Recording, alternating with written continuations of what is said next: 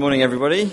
Um, my is Josh. I'm uh, one of the elders here at Christchurch. Um, I'm going to speak a little bit about this passage. If um, you want a, a, written copy of what I'm going to say, um, just put your hand in the air, and one of the stewards will um, bring you around a copy of that. Um, and if you uh, don't manage to pick one up, there are some over by the Bibles.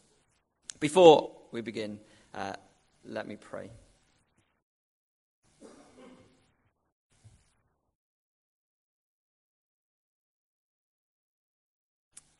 Our God and Father, we um, approach such a strange passage and we uh, recognize that we need your help to understand it. We do pray that as we look into your word today and as we see the vision that you gave John of uh, life on earth, we pray that it will change us.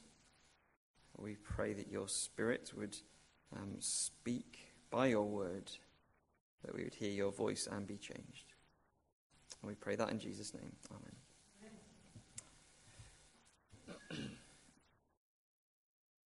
there is a door in heaven.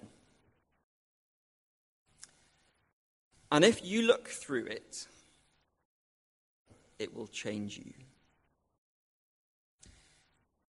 If you look through the door into heaven, you'll see the be all and end all of existence, you'll see that everything that happens in your life and mine is all for God's glory. If you look through the door from heaven's side, you'll see earth and you'll see it quite differently. You'll see the incredible security of God's people in the midst of awful pressure and injustice and suffering. There is a door in heaven. And if you look through it, it will change how you see your life, your circumstances, your purpose. Well, that's how we've been looking at Revelation over the last few weeks. We've seen visions of heaven and visions of earth. We've seen visions that tell us of a reality that we otherwise wouldn't have known about. The things we've seen a lamb on a throne, a saved and sealed and worshipping crowd uh, these are all things that are present realities. Uh, we've not been teaching in Revelation so far um, many visions of the future. We've been understanding Revelation as uh, not a vision of what will happen, but a vision of what is happening now. So today, in Revelation chapter 11, we get an incredibly surprising and perhaps a bit unsettling vision of Earth, Earth today. Because we will learn as we look at Revelation 11 that into our world today, God is sending two witnesses with a mighty message. We meet these main characters at the start of today's passage, where they're described in verses 1 and 3 as worshippers and witnesses. So let me tell you the story of the worshippers and witnesses. And it all begins with one of these. A few weeks ago, uh, some men walk into our office, uh, the Christchurch office, and uh, they've got one of these machines. And they stand it up in the middle of the room, and they push the button, and it starts to whir and, and starts to slowly turn, and the men walk out of the room. And then, about two minutes later, the machine stops, and the men walk back in. That sound a bit weird to you? Uh, well, it was a little bit strange to work in the office on that day, uh, but a bit of context will help. Uh, some of you might know that we as a church are aiming to buy our own building. And so um, we're in the process of selling the building where we have our office to raise funds for a new place. And now, these men who came into our office, they are men who've come from the future owners. This device is a 3D laser measurement device. With the authority of the new owners, they were sent to measure the building because plans are afoot to do some work, some changing, some rebuilding.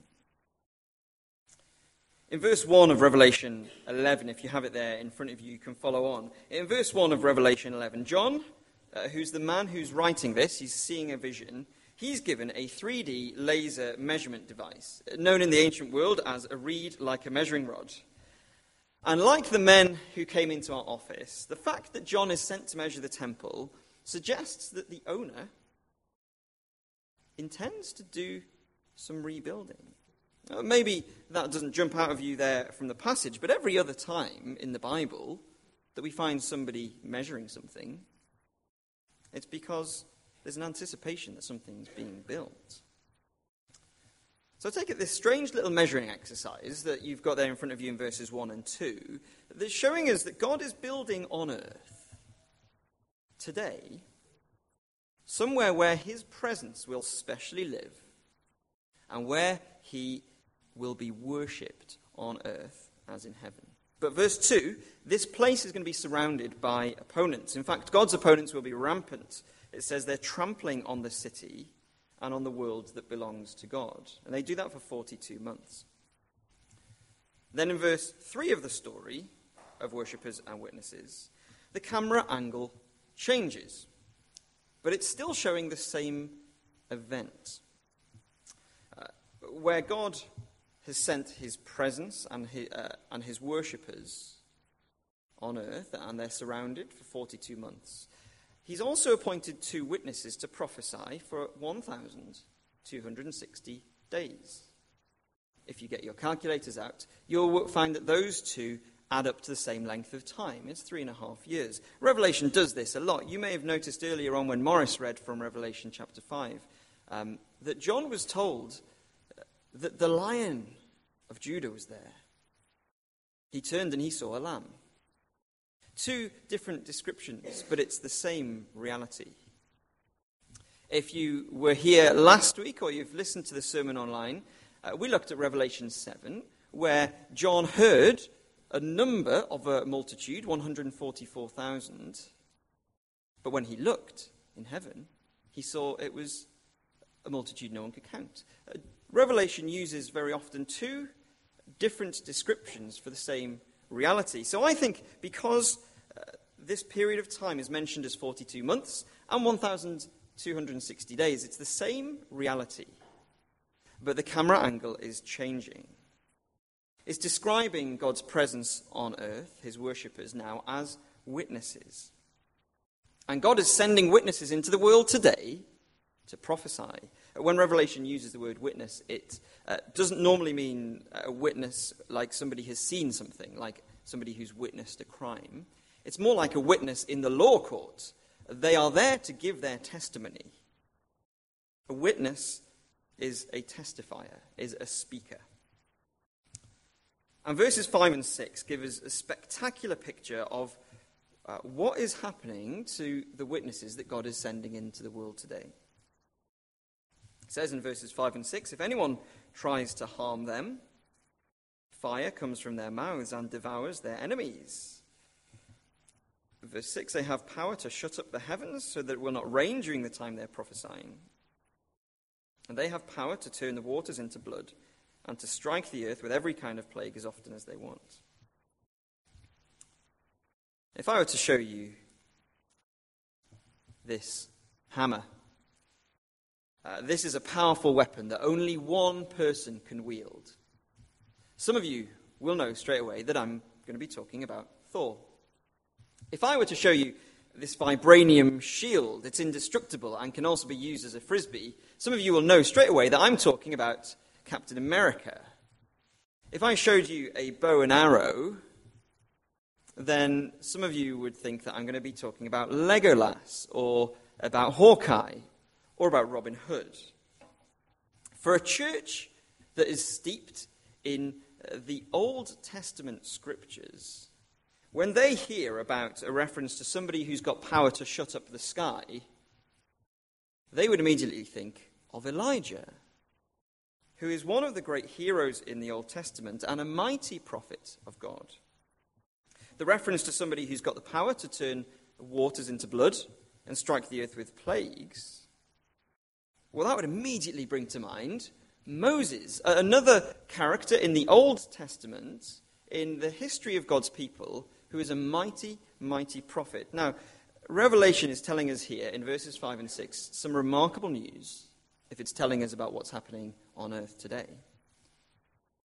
It's telling us that God is sending into our world today two witnesses with power like Moses and Elijah. Wow. Fasten your seatbelts. Let's be on the lookout. But their story turns gruesome in verse 7 when they're finally silenced by a satanic beast and their corpses lie dead in the streets while the world, who has rejected their message, throws a party. But then look in verse 11. The witnesses God is sending into our world today won't stay dead, they're raised to life, vindicated, and taken to heaven. The story of the worshippers and witnesses began in verse 1 in the temple and those in the temple were worshipping God. But because of the testimony of the witnesses, their vindication, and God's judgment on those who opposed them, it means the story ends with worship of God happening, well, even from those who've hated him. The worshippers and the witnesses. That's their story. It's a stunning picture. What's it all about? Am I really saying Am I really saying that God is sending today into our world two witnesses uh, who have got the power like the greatest of all of God's prophets, and uh, they're going to be killed, they're going to, be, they're going to rise again, and uh, God's enemies are going to be destroyed in an earthquake? Is that really what I'm saying? And am I really saying that this event is happening in our world today? Well, believe it or not, Yes. Because do you know who the witnesses are?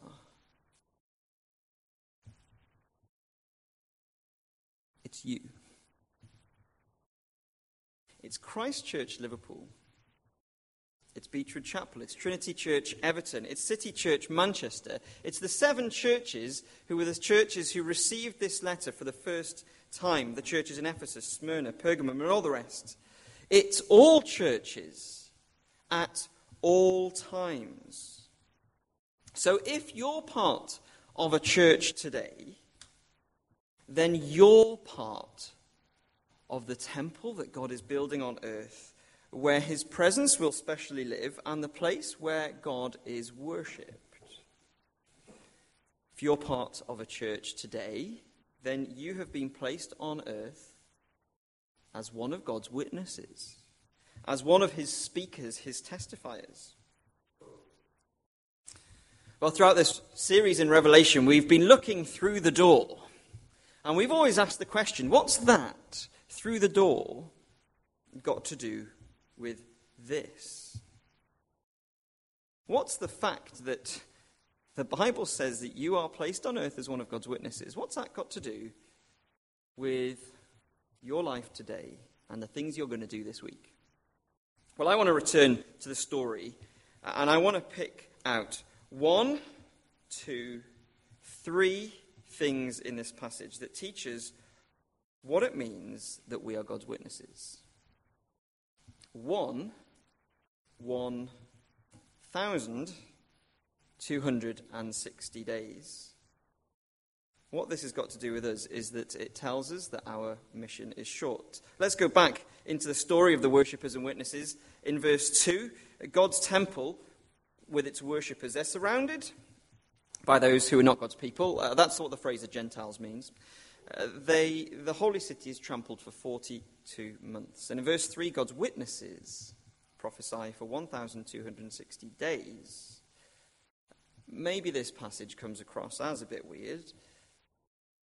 But don't you think it really does speak the truth about the church today when it teaches us that there's a period of time when God's worshippers are in the midst of a world of opposition? And at the same time, God's witnesses have an important message to speak. Um, in, uh, when I used to live with my parents, um, it was in North Wales, and I used to sometimes go and watch my hometown football club, um, Wrexham, go and play. I remember one time when I went to go and see them, uh, it was the last match of the season. Wrexham were top of the league, and all they needed to do was draw in order to win the league. Um, the game was drawing to a close, only a minute or so left, and Wrexham were comfortably winning. And uh, on the tannoy, they had a very important message. They said, after the final whistle goes, we should all stay in our seats. And they wanted to give us a reminder that it's an offence to trespass onto the field of play. Now, as the final whistle drew ever closer and people started moving down the stands towards the side of the pitch, the stewards were stood at the side, again repeating the important message that it's an offence to go onto the field of play. Well, at the final whistle, the very important message was completely disregarded, and fans from all sides of the ground poured onto the pitch to celebrate with the players. Uh, I took a little memento of a little bit of grass from the pitch, which I still have. Um, I've got a cup somewhere with hay in it. It's a bit weird. Um, you might feel that being called to be God's witness in the world is like being called to be a football ground steward. You know that the message of the gospel is true, you know that the message of the gospel is very important, but every day you meet people who are not only not interested in it, but they also actively oppose it and try to discredit it. If you feel like that, then let me say there's a significance in these numbers the 42 months and the 1,260 days. In Revelation language, we've often come across the number seven. And the middle part of the book of Revelation is split into uh, a vision in four parts. Each is, a four, each is a set of seven. We have seven seals, seven trumpets, seven signs, and seven bowls. And uh, we've explained Revelation in the past as saying that those seven symbols each time represent human history from Jesus' first coming to his second coming. So it's significant that 42 months, or 1,260 days, adds up to three and a half years. It's half of seven. I think it's saying that this period of time when God's people are opposed this period of time when the witnesses are speaking their important message is not a full era. Uh, the evil in the world doesn't have dominion for a full length of time. It's a curtailed period of time. That's not to say it's literally half of the time that, between Jesus' first coming and his second coming. And it's not to say that it'll feel short. But what it is saying is that in the grand scheme of God's plan, from eternity past, to eternity future, we today live in a very small window of time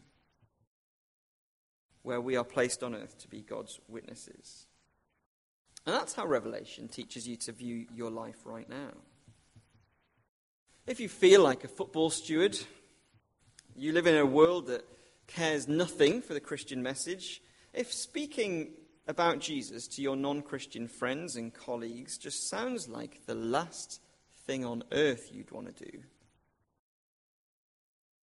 Well, when you get to see earth through heaven's door, you'll realize that this opposition and discouragement uh, is only for a short time.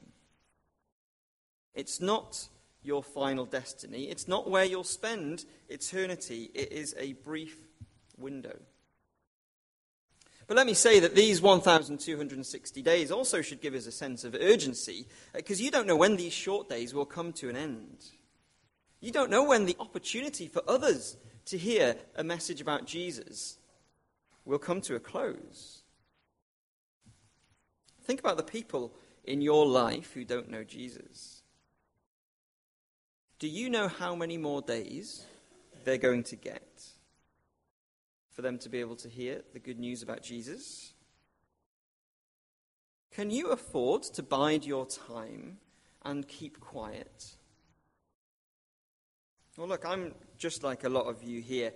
I, I don't like the hard sell, urgent evangelism sermon uh, any more than the next guy, but these 1,260 days have got to make us take seriously that the time that we have to be God's witnesses is short.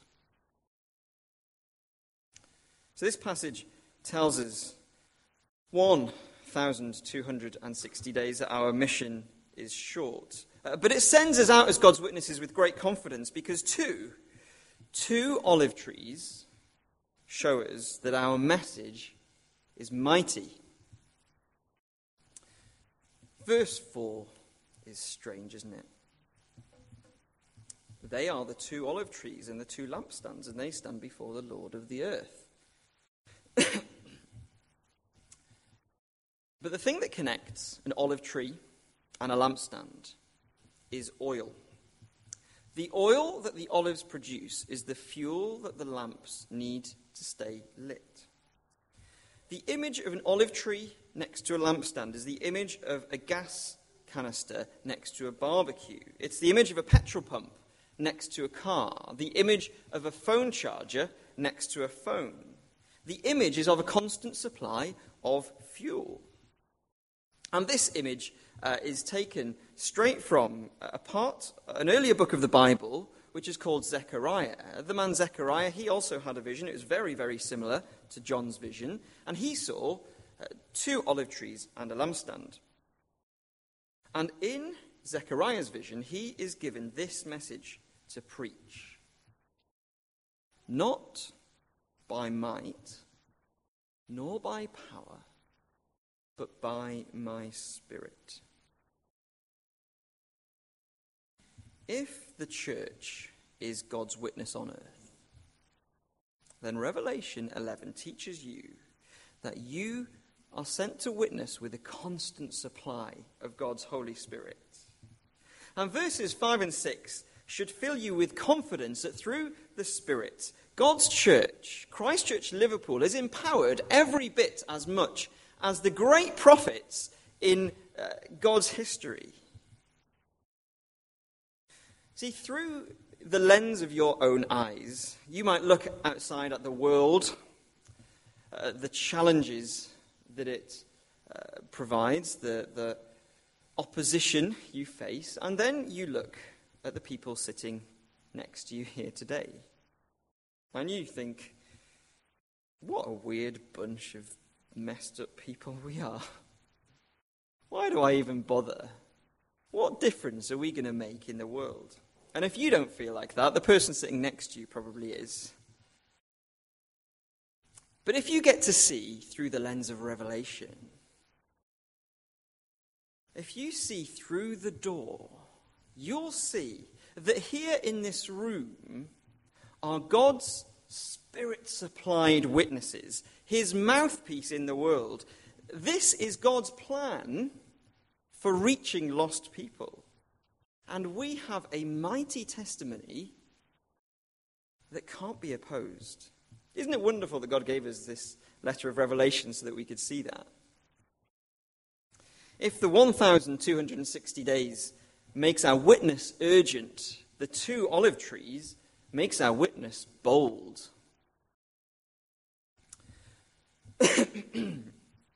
Maureen was a 16 year old Christian, and she uh, only really took her faith seriously on a Sunday. The rest of the week, she blended in with the crowd. But in some small way, Maureen had grasped that she was God's spirit filled witness to her class. And one day she took the bold step of telling her best friend that she was a Christian. Now, Maureen didn't have a slick gospel presentation. Maureen didn't have all the answers to her friend's questions, but she had God's Spirit. And God's Spirit worked a mighty work in Maureen's friend. Not by Maureen's powers of persuasion, not by Maureen's clever arguments, not by might, not by power, but by God's Spirit. Maureen's friend became a Christian. And I thank God that Maureen was bold enough in the power of the Spirit to take that step of telling her friend that she was a Christian, because Maureen's friend was my mum. As God's witnesses to the world, you're not called to have all of the answers, or you're not called to sound impressive, not by might, nor by power, but by my Spirit. These two olive trees show us that our message is mighty. So be bold. and three, three and a half days show us that our weakness is God's victory. If what you've heard so far makes it sound like being God's witness is encouragement and success, sunshine and roses, uh, then look away now because things get ugly for God's witnesses. In verse 5 of the story of the worshippers and witnesses, uh, their message can't be opposed, but there comes a time in verses 7 to 10 where the witnesses are attacked. They are killed. Their bodies lie uh, undignified, unburied in the street, and the world which hated their testimony gloats over them. The stark reality for God's witnesses and for some of the churches who were the first people to receive this letter, well, the stark reality for them is that their testimony will get them killed. It's going to seem like their witness was fruitless. I mean, those who heard their message didn't turn and respond in faith. They threw a party when they'd silenced God's voice on earth. Part of the deal of being God's witness on earth is that it's going to seem like you're a failure. But is it any wonder that the pattern for God's witnesses is the pattern of those they testify about? Revelation chapter 1, verse 5, uh, we saw this three weeks ago. It describes Jesus as Jesus Christ, who is the faithful witness. Our testimony, our message, is a message all about Jesus. He was God's true presence, his true temple on earth. He testified mightily with great signs and wonders, and he testified faithfully. He testified about God, his Father. He testified that he was the only way to be brought to God the Father. And as he testified, he offered love and grace and kindness. As a faithful witness, he came not to be served, but to serve. And the world hated him. He testified that his body was given for us. He testified that his blood was shed for us. And so, for us, he submitted to his Father's will and was crucified. The one that we testify to seemed to die a failure, a mockery, a disgrace. But God is a God who turns weakness and defeat into victory. Jesus' death wasn't a failure. Jesus' death was a victory because three days later God raised him from the dead. He proved that witness to be true, and he, uh, Jesus would later ascend to heaven with the clouds. Revelation chapter 12, the very next chapter, gives us another perspective on Jesus' victory when he seemed like a failure. It says, Now have come the salvation and the power and the kingdom of our God and the authority of his Messiah. For the accuser of our brothers and sisters, the accuser is Satan, who accuses them before our God day and night, has been hurled down. They triumphed over him by the blood of the Lamb and by the word of their testimony. They did not love their lives so much as to shrink from death. God's victory over evil and Satan is accomplished finally and definitively by the blood of the Lamb. That moment of apparent failure and weakness when Jesus hung dead on a cross was the moment of victory. And these verses in Revelation 12 show us that God's witnesses get to participate in that victory. It says that God's witnesses triumph by the blood of the Lamb and by the word of their testimony. Even though for, for some of them, they've looked like a failure as they've died for what they've testified to.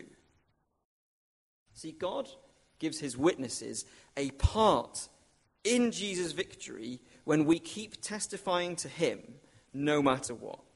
No matter our failures, no matter our defeats, no matter our weaknesses, if we keep our testimony faithful to Jesus, God gives us a part in that victory. And that's what Revelation 11 shows us, there in verses 11 and 12.